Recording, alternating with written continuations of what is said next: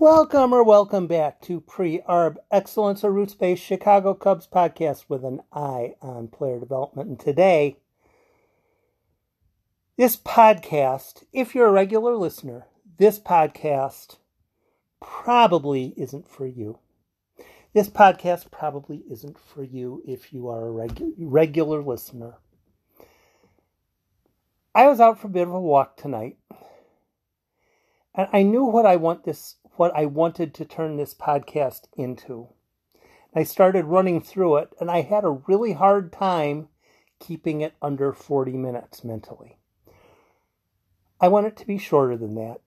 This is a podcast for you to send to your friends who are Cubs fans who are pissed with what just happened.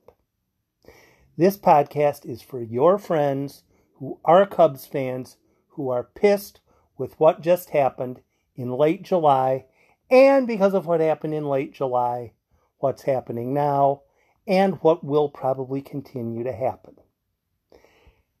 For those of you who are listening to this podcast, and this might be your first podcast of mine you're listening to, everything you're thinking is completely justified. The I hate Jed Hoyer, the I hate Tom Ricketts, I hate the Cubs, I'm done with this organization, I'm done with this stupid sport. You're entirely justified.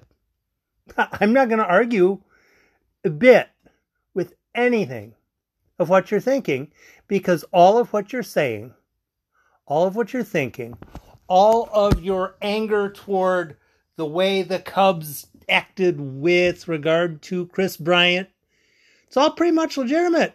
It's it's all absolutely on target. And you're completely justified in being pissed off. What I'm here to talk about is why it happened, why it happened before, why it's going to happen again for some teams, not necessarily all of them, and why it doesn't work all the time. Why it happened before, why it happened this time, why it's probably going to happen in the future, though not successfully all the time. You're justified in being pissed off that Kris Bryant's in San Francisco. You're completely justified in, I don't want to like the Yankees, as Anthony Rizzo wins them another game. Totally justified. Completely get it. Completely understand. Not going to argue. I want to give some backstory on why it happened the first time, why it's happening now, why it might happen in the future. First off, now you might think I'm going to go back to when the Cubs hired Theo Epstein. Tom Ricketts hired Theo Epstein. I'll get there presently. I'll get there presently, and I'm going to try to keep this under too long of a podcast. But there are some things that have to be touched. The Houston Astros in 2010 were a horrible franchise. Absolutely horrible. They were in a division that had a couple of good teams. The Cubs weren't really one of them. But uh, the Reds were pretty good. The Cardinals were pretty good. The Pirates were bad. The Cubs were bad. Who was the other good team? Well, there, there were enough good teams. The Astros were smart enough to realize no matter what we do, we're not going to win this division. We're just not going to. So, what they did, instead of going out and spending a bunch of money on expensive free agents to try to get to the point where, hey, now we're at 78 wins. Now maybe we can get to 84 or something like that. No, we're just going to have a bad team. There, they had a particular shortstop. Not going to mention his name. I was thinking, you know, this guy that they have, he's not very good at shortstop. The Cubs have a guy that's better than he is and the Cubs guy isn't even playing. So what the Cubs ought to do, This was a really important moment for me. The Cubs ought to trade this guy who is a better shortstop than the Astros have. Trade him to the Astros and get a prospect back in return. See what I'm saying? This guy is better than their guy. Trade them the guy that the Cubs have that's on their bench. He's better than the guy the Astros have and get a prospect back in return. And at that exact moment, I understood. I understood the Astros had no reason to trade prospects. Why were the Astros going to trade a prospect to marginally upgrade one of their positions? They were dialing it back. They were ripping it down to shreds. They had no talent. They knew it. And they were going to play through it. And what they ended up doing, they had three or four bad years. Oh, no, no, no, not bad. Bad years. 100 lost seasons in a row. I don't know if it was 100 losses every year, but they had three or four years where they were either at or near 100 losses. They got to the point where nobody was even watching the games. They, they were getting 0% TV ratings, 0% TV ratings because nobody wanted to watch them. They were that bad. Then all of a sudden, this is about 2012. So stow this in the back of your mind. 2012, the Astros started to have players who they had drafted early and drafted early and drafted early. They started getting better and they started getting good and all of a sudden, by about 2013, 2014, the Astros were a really good team. They had a whole bunch of really good, really young players. Hold that thought. Let's jump ahead to uh, uh, August, September, October of 2011. Tom Ricketts has replaced Jim Hendry with a with Randy Bush as the team's general manager. And um, Tom Ricketts decided he wanted to get the best guy for the job. Tom Ricketts did not know baseball. You know, he knew he knew the difference between a home run and a double, but as far as you know, making the actual decisions, he had nothing. He didn't know. He was clueless, and the Cubs had never really valued player development at all. So he was, uh, Tom Ricketts was out asking, and by a rather queer set of circumstances, Theo Epstein became available at exactly the time Tom Ricketts was looking for someone to take over the Cubs system, and Theo and Theo Epstein took it over, and he had some people he wanted in charge, and to a large extent, Theo Epstein said to Tom Ricketts, I'm going to, I can do this. I can do this, but you have to let me spend. You have to let me spend. That's probably what he said. Except it's not he didn't say he didn't say it in the way that a lot of people take it to. When the Astros were starting their period of bad seasons. There was no spending limit in the draft. There was no spending limit internationally. You could spend however that much you wanted. Team wanted to spend $35 million on a draft class. Go ahead, do it, whatever.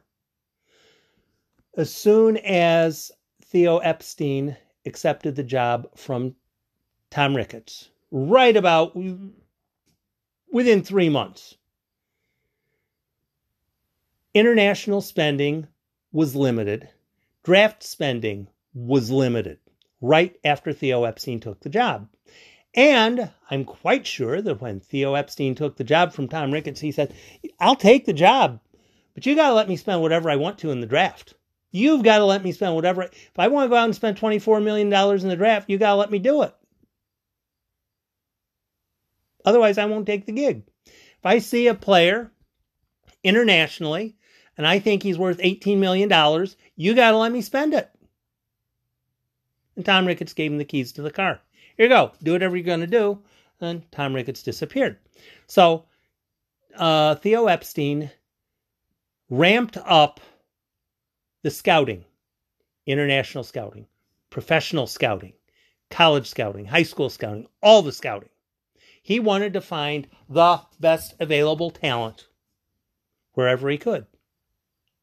Shortly thereafter, Cubs added Jorge Soler internationally for was that 30 million? Something like that. Which, you know, sounds like a whole lot of money, and it probably is. Maybe he was 20 and Puig was 30. But it was, you know, it was very legitimate money. Uh, Epstein was thinking, I'd rather spend money for a player on an international signing bonus. Once he signed Soler, he had his control for an extended period of time. Not two years or three years, but nine years. Brought in Soler. He tamed somewhat Javier Baez. Brought in Albert Almora in the draft. And by 2023, he had things perfected well enough to get Kris Bryant as the second pick in the draft, even though people wanted someone else. Theo Epstein was pot committed to internally developing talent because if you go out and buy a free agent for two years and $36 million, you have him for two years and $36 million, whether he's any good or not. Two years and 36, you got him. But if you sign a player in the draft for a $4 million signing bonus, well, he's got the $4 million. That's all his. That's not a question. But for the next three years at least, you have him in the minor league system. And then once he gets to the major leagues, you have him for six plus years there. Which is a whole lot better financially than going out and spending two years and $18 million on one guy who may or may not be any good. If the draft pick is lousy, which some of them are, well, he spent $4 million on a signing bonus and he didn't do anything. Or he did really well. And what ends up happening with baseball spending, and owners will fight this tooth and nail. The first three plus years that a player is in a team's organization, he's effectively free. It's not totally free, but it's effectively free. When Kris Bryant and Javier Baez and Addison Russell and Kyle Hendricks and all of them, any of the players, any of the players in the league, if they don't sign an extension, they're making, I think it's now seven hundred thousand a year. So whether a guy's any good, you know, a, a star or a backup or a backup reliever or a fourth starter, whatever, they're making about you know seven hundred thousand dollars a year, which is you know really nice money. But as far as if you are an elite talent, you're making the same as a you know, reliever who's got an ERA of six and a half, well, it doesn't necessarily sit very well with a person who, hey, I'm, I'm carrying all the weight. Why aren't I getting paid more? What the Cubs managed to do by 2016, the year they won it all, Anthony Rizzo was making 5 million. Kris Bryant, Addison Russell, Javier Baez, Kyle Hendricks were all making less than a million. So between those five players who basically ran it, you know, really they ran it, they're making less than $10 million combined.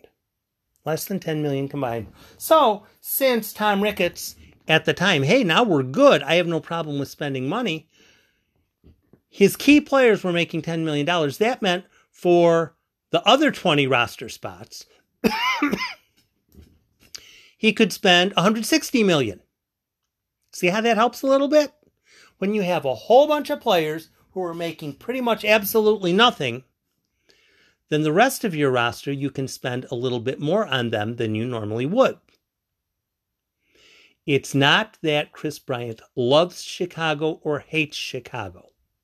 It was Kris Bryant was in a system where he was getting significantly less than he probably should have, particularly his first two and three years, but in reality, all of his first six years. It wasn't a case of where if the Cubs had made nicey nicey with Kris Bryant, he would have signed a long term team friendly extension. No, he wasn't going to do that. And the team wasn't going to pay him a market rate no matter what. Which brings us up to 2018, 2019, 2020, 21. The um the wheels on the bus started to come undone for any of a various number of different reasons. The wheels on the bus just start, the axle just started to not work very well. And I've heard enough people ask, well, did they have to make all the trades all at once? Kinda, yeah. Kinda, yeah, they did. Um, baseball has a lot of rules. Baseball has a lot of rules, and they are mainly beneficial to the owners. Otherwise, the rules wouldn't still be there. If the owners didn't like the rules, the rules wouldn't be there. And owners love the fact that for those first three years, players are virtually free, at least from a baseball perspective. From a baseball perspective, seven, uh, hundred thousand dollars a year, that's basically free. That's basically free, especially if the guy's doing any good. If the guy's playing well at all, $700,000 is absolutely nothing. Because if he's worth a win above replacement for the season, he's worth like $10 million. So if he's making, if he's earning for the team $30 million and he's getting paid $700,000, see how that kind of helps? Okay, so now what ends up happening, since the Astros showed the Cubs effectively what to do. Be really bad for a while, build up a bunch of draft picks, develop the draft picks, get them to be really good, and then you're going to have a whole bunch of players who are all about the same age, about the same um, price level. You have a whole bunch of players who, for three or four years, are really inexpensive. So the Astros did that, and the Cubs did that. Now, when the Astros and the Cubs were doing it at the very start, people were saying, This is stupid. This is absurd that these two teams are deliberately not trying to win. Deliberately not trying to win. Then all of a sudden, Cubs win in 2016. The Astros win in 2017. And all of the owners, all of the fans are saying, all hail intentionally losing. Doesn't take long to realize, oh, I see what they're doing. I see what they're getting away with. It's kind of hinky. It's kind of horrible. It's kind of icky. It's kind of disgusting. But they both got their trophies and they both got to have parades. I want parade, do what they did. And there are a number of other teams who, to an extent, tried to tank as well. I don't like the term, but to an extent, that's what they were doing. They were deliberately underperforming in a certain year, hoping that in the future years, things will work better. So now we move to July of 2021. The Cubs had a team that, if it was important to the Cubs, the Cubs probably could have kept within reasonably decent range of the Milwaukee Brewers in 2021. They probably could have. But between the manager and the executives, there's a bit of um, uncertainty because the executives didn't want to trade prospects to get quality for 2021. Quite the opposite. Quite the opposite. They flipped Yu Darvish and Victor Caratini for Zach Davies and four prospects who were very young and were nowhere near major league ready. They bought into those four prospects. They put those four prospects into the prospect pool. They started playing and they went ahead and it's like, okay, now we're going to go with our best foot forward to try to compete with the Brewers. But once they had that extended losing streak right after the no hitter to the Dodgers, the executives decided this isn't going to work this year. And the trade deadline was July 30th. So the plan was the entire roster, the entire 25 man roster, the guys who were going to be leaving anyway, trade them away. And it makes the team look absolutely horrible. Absolutely horrible right now. I'm not going to argue. I'm I'm totally in agreement. If I were of a mindset where my entire knowledge of baseball was the Chicago Cubs Major League Baseball team, I would be very tempted to not want to watch. I'm vigorously nodding my head no. I would be very interested in not, excuse me, in not watching. I'd be very interested in not watching. However, since I'm more interested in the minor leagues anyway, these trades have been an absolute boon to the Cubs minor league system. All of the really good players who were traded, all of the really good players who were traded, brought back good talent.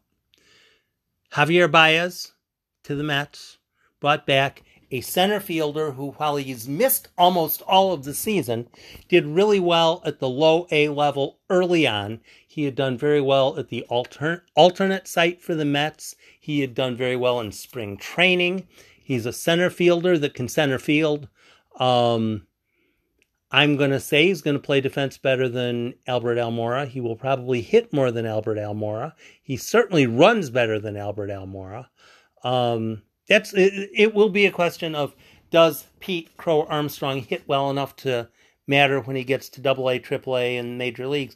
I can't answer that yet. He's only done very well in low A ball, and I don't like pro- to project any further than would be logical. Uh, but no, Pete Crow Armstrong eventually ought to be really good. For Kris Bryant, the Cubs got a pitcher who, in his first full pro season is already doing rather well in double A ball, which most major league, uh, most most minor league players do not do well in double A ever. This guy's already doing it in his first pro, first full pro season. And the other guy they got in the Kris Bryant trade, Alexander Canario, has home runs in four straight games. And none of them were cheap. Believe me, none of them were cheap. They're all out onto the street kind of home runs. Will that continue? We'll have to see.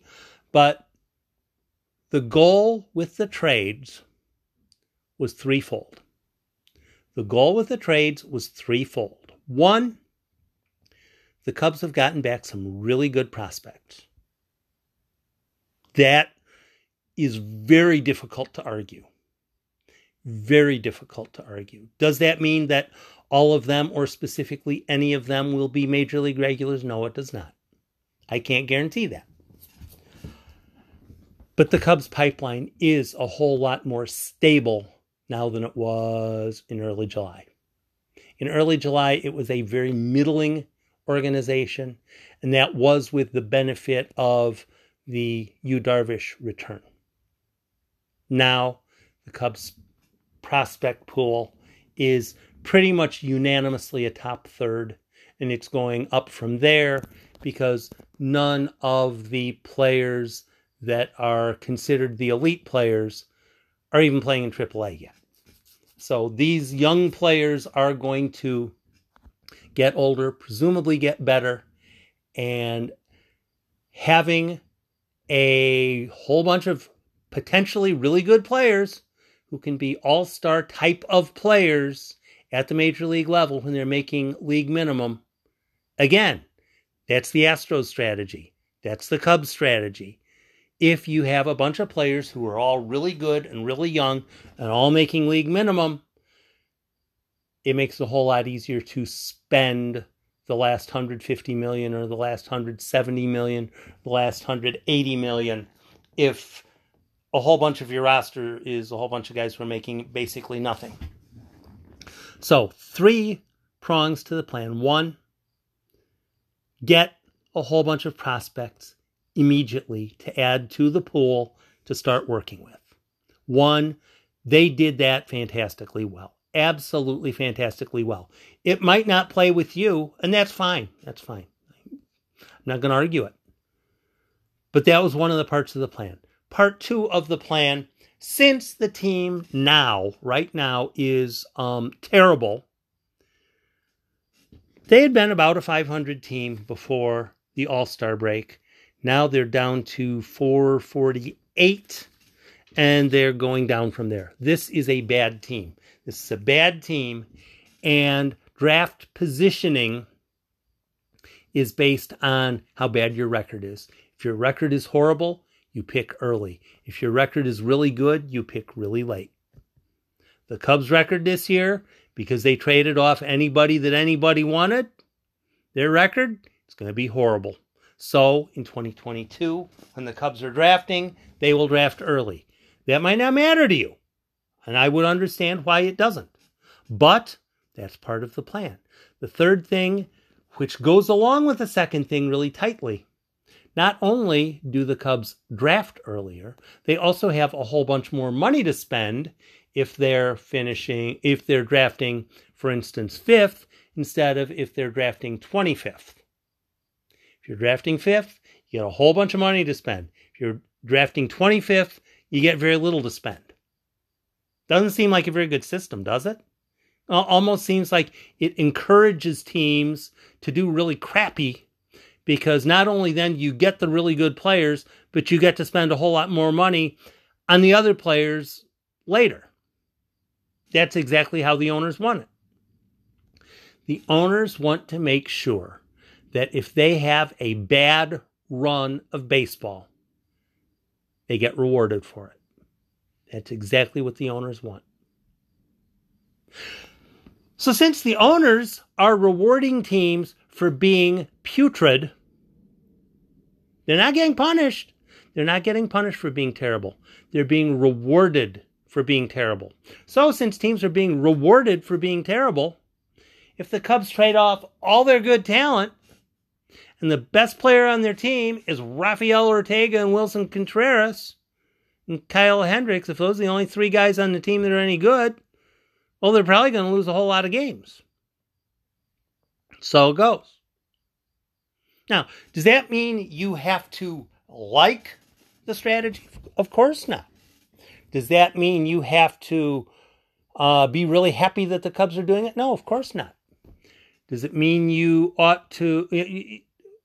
Does it mean that you uh, should wish Kris Bryant signs a long term deal with the Giants? You can wish whatever you want. There's no blame for you for getting upset that the Cubs are a horrible team.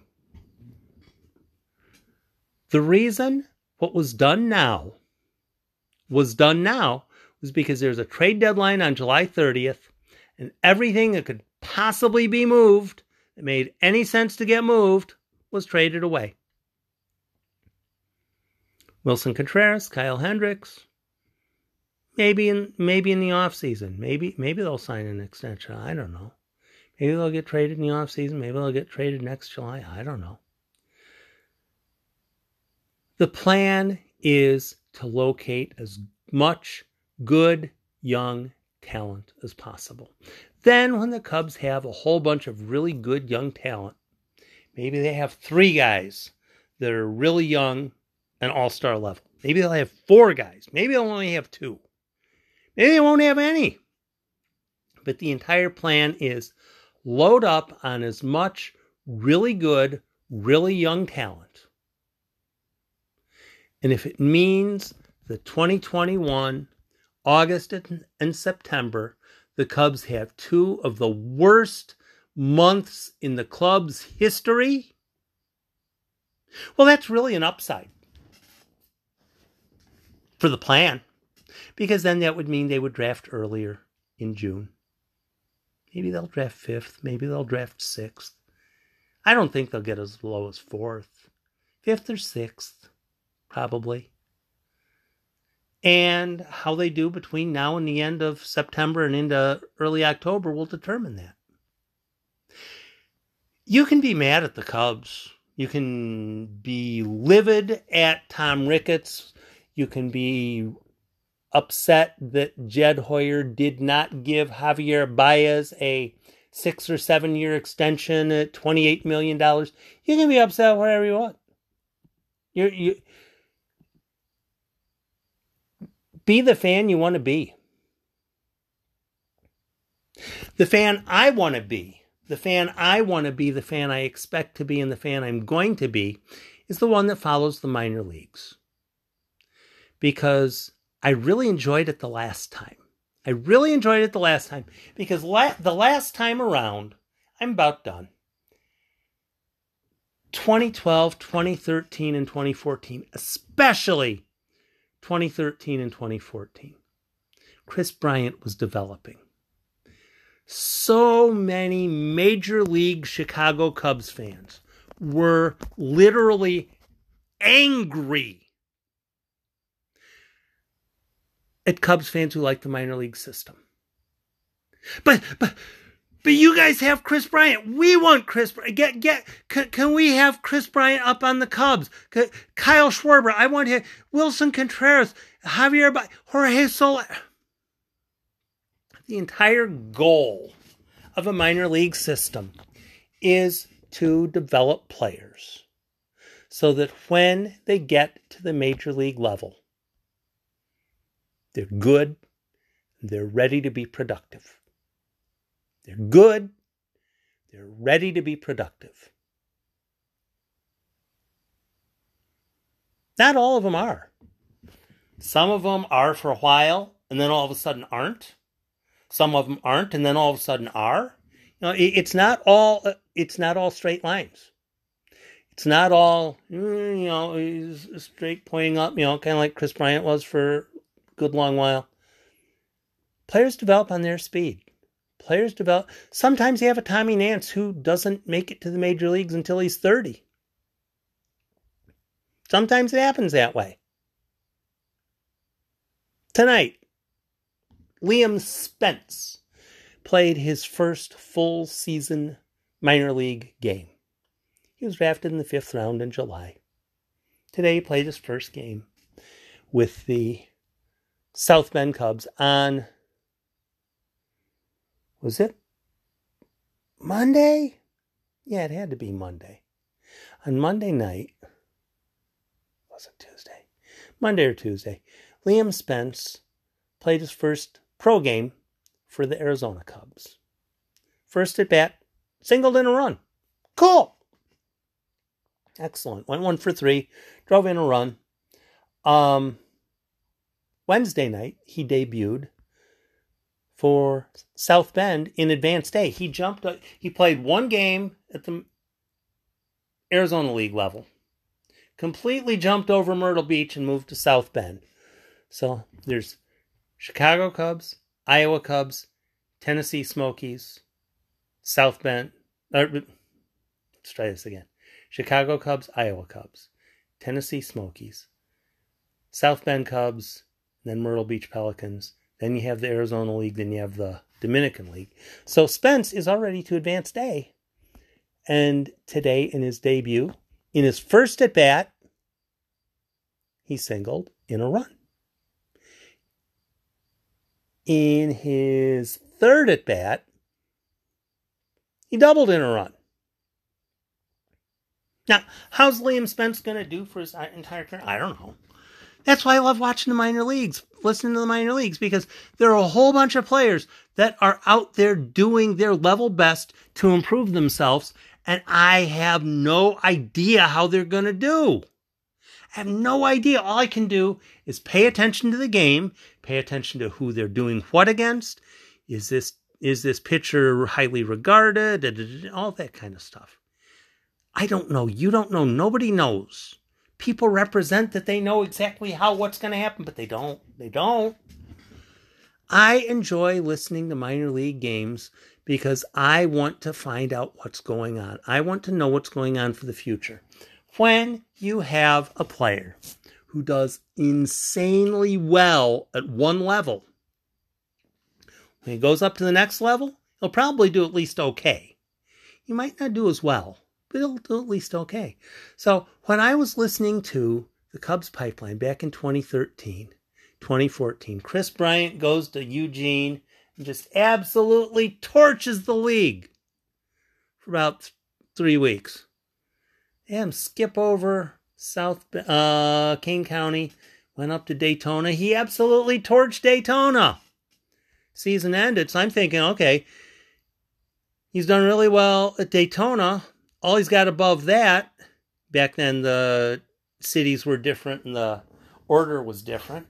But um all he had still was Tennessee, then Iowa, then Chicago, and that's after his first first full season. He's he's torched the two leagues he's been in.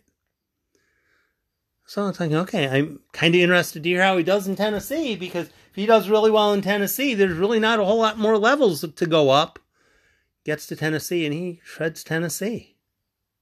Eventually, they kick him up to Iowa. He shreds Iowa. You know, if, if it's he shreds this level, he shreds this level, he shreds this level, he shreds li- this level. What do you think he's going to do at the next level? Exactly. When I'm tracking players, I don't claim to know much anything. I can't tell you off of how a guy's done in three weeks at Myrtle Beach when he's going to be in Chicago. I don't know. The player's going to determine that. When he does really well at this level, I'll move him up. When he does really well at that level, what do you think they're going to do? You're right, move him up. Alexander Canario. They ran him up to advanced A, which was kind of a bit of a surprise after he's uh, picked up in the Bryant trade. He's played nine games for South Bend. He has a hit in all nine games. In his last four games, he has home runs. Uh, you know, normally happens when a guy has home runs in four straight games in advanced A ball. Normally they start thinking, hmm, maybe he's better in this league. Maybe we maybe we better move him up to the next league. You know. The minor leagues for the next couple years for the Cubs are going to be very fun because they are going to have a lot of very entertaining players at every single step of the way. So, how's uh, Myrtle Beach going to be in 2025? It's going to be really good because they're going to have good talent there. And it's going to be fun to listen to, it's going to be fun to watch. And if the announcers continue to be amazing at all the levels, that'll make it even better. The minor leagues are where you learn things. The major leagues is where all that matters is winning. It's your call. It's your call. You, I, you've listened to me for, for 35 minutes now. Obviously, you're a bit of a Cubs fan. I'm not going to tell you how to fan. You do whatever you want. You can be pissed off at Tom Ricketts forever. Cool. If that if that makes you that makes your uh, Thursday more meaningful, then do it by all means.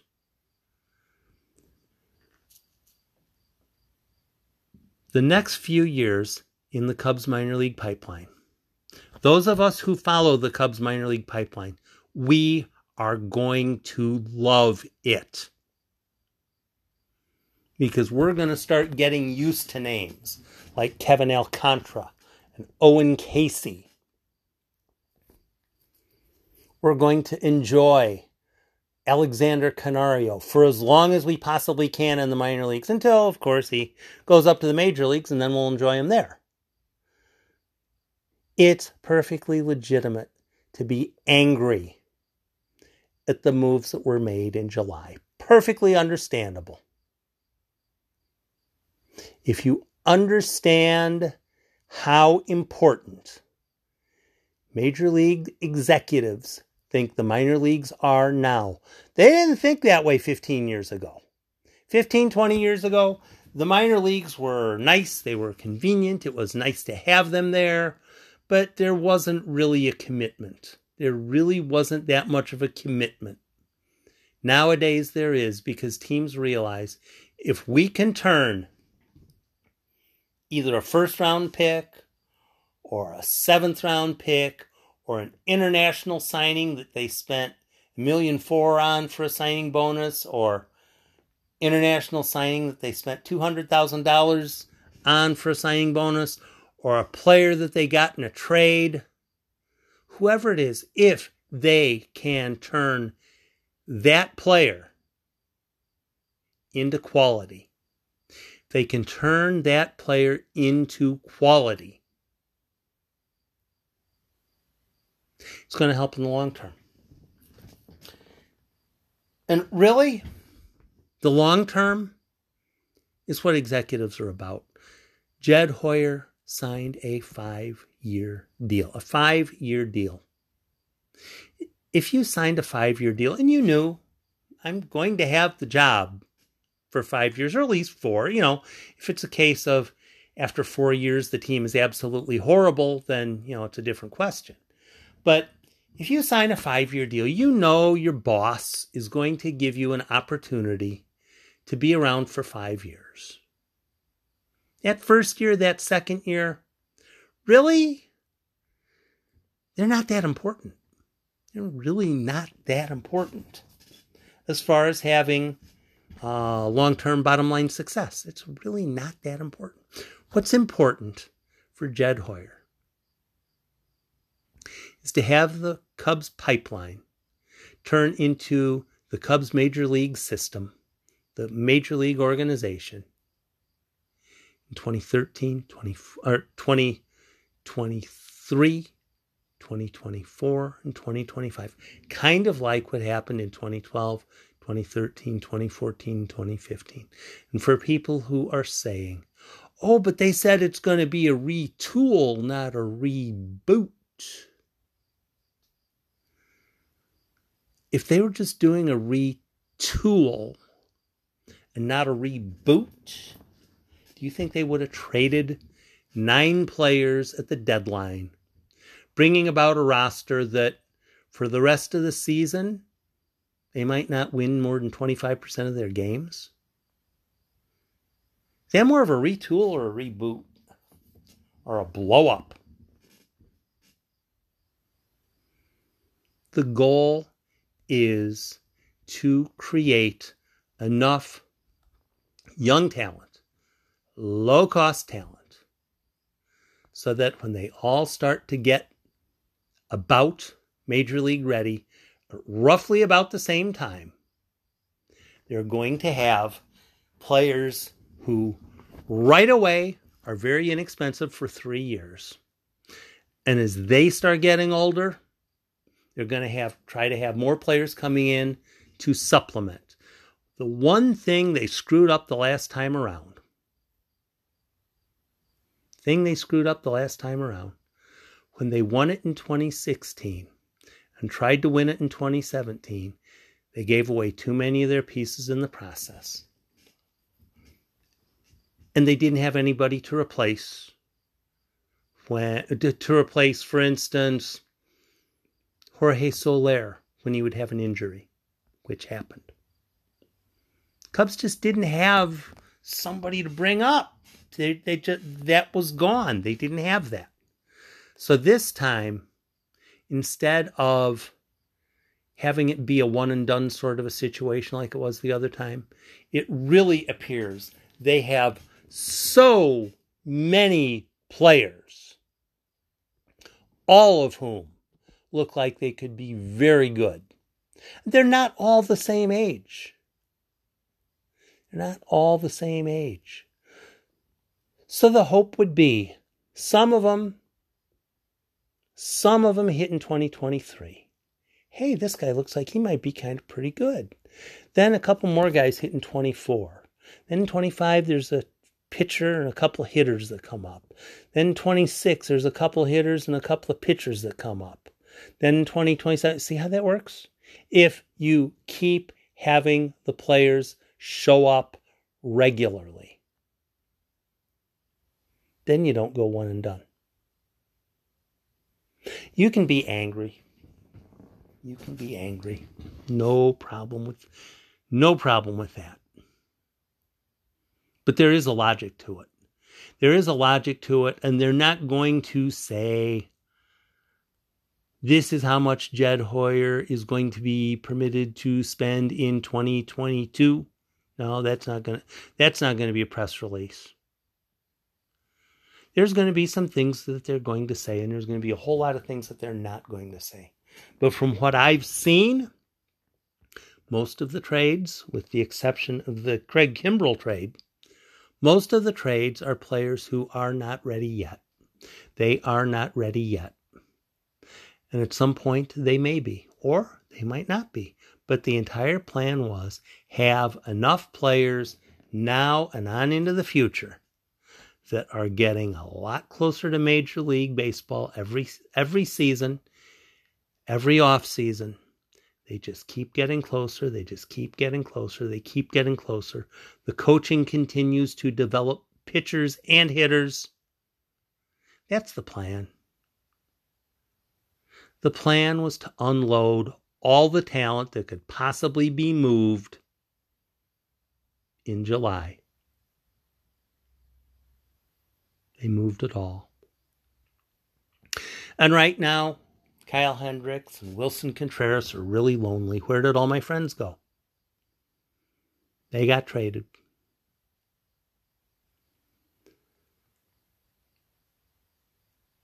I understand your frustration completely. And if you decide you want to take up gardening or uh, doing uh, building a cat house or whatever, whatever. I can't blame you. But there is a plan. And I've been telling people who listen to my podcast regularly once a week, once a week, pick a minor league game to listen to. Once a week. Listen to my podcast, I'll walk you through it. Normally I'm shorter than this. But I'll walk you through who are the players you need to know. Who are the players that you ought to be prioritizing? Pick a game a week, just listen. You don't have to know everything right away. You, ooh, ooh, these are all these are names I'm not familiar with. I you know I, I, I used to know the players at the major. Well, yeah, minor leagues it's different there's a whole lot of players and there's a you know roster moves all the time and you know you get five guys moving up and three guys moving down and two guys moving over and one guy getting released and uh, but once you listen once you start listening to minor league games once you start taking a bit of ownership in one of the minor league team one of the minor league affiliates Iowa is a good starting point. Alex Cohen does a fantastic job of discussing not only what's going on in the game, what's going on with the Cubs, but also how what's going on with the iCubs in AAA relates to the Cubs. For instance, let's say there is a Cubs game going the same time the iCubs are going. Routinely happens, you know, 6:30 games for both, whatever. And uh Alex is telling you, you know, iCubs winning seven to two, losing eight to one, whichever. You know, walking you through the game, telling you what's going on. Then he happens to notice that the pitching coach and the trainer are heading out to the mound, and one of the relief pitchers is being ushered off the field by the trainer, and someone else is summoned in. It's unfortunate, but you know, injuries happen. It's uh, and Alex will then, well, it looks like insert pitcher's name here. Having a little bit of uh, medical concerns c- coming off the field with the trainer. And in a very tactful way, more tactful than I'll put it here, he'll eventually get to the well. If that guy's going to be out for a while, Probably they're going to come to the iCubs to find somebody to replace the spot. Since it's the iCubs game, and since you're very possibly a Cubs fan if you're listening, um, here are the two guys on the iCubs that would make the most sense to get called up. Because the major leagues and the minor leagues are a team. They're a team. And not only are the iCubs and the Cubs a team, but it goes top to bottom. Chicago to Iowa to Tennessee, to South Bend, to Myrtle Beach, to Arizona, to Boca Chica in the Dominican Republic. There have been a number of players that have done really well at certain levels in the minor leagues this year. Very well, very well. Some people have said, why don't they call up this player to this next level? Seems reasonable, right? Because after all, if you're doing well at one level, you move them up to the next level. The problem is sometimes you don't have a player at one level who's ready to go to the next. So if you bring up somebody from Arizona to Myrtle Beach, but there's nobody to bring from Myrtle Beach to South Bend, um, it doesn't work. What you need for everything to work properly is, for instance, if the iCubs have a player called up to Chicago, that creates an opening. So then you look to okay, since there's an opening in Iowa now, who is a guy from South from Tennessee to call up to Iowa? If you find someone to do that, then you try to find someone from South Bend to move up to Tennessee. Then you try to find someone to move up from Myrtle Beach to South Bend, and then you try to find someone to bring up from Mesa to Myr- Myrtle Beach. If you have a situation where enough players at enough different levels are doing well, the Cubs have been doing that very well with relief pitchers. Call up a relief pitcher from Iowa to Chicago. Somebody goes from Tennessee to Iowa. Then somebody goes from South Bend to Tennessee. Keep doing that, keep doing that, keep doing that. Then what ended up happening, they ended up trading a whole bunch of players, which kind of sucked. But then it created a bunch of opportunities for players in Iowa to come up to Chicago. Some of them have done well, some of them have done less well.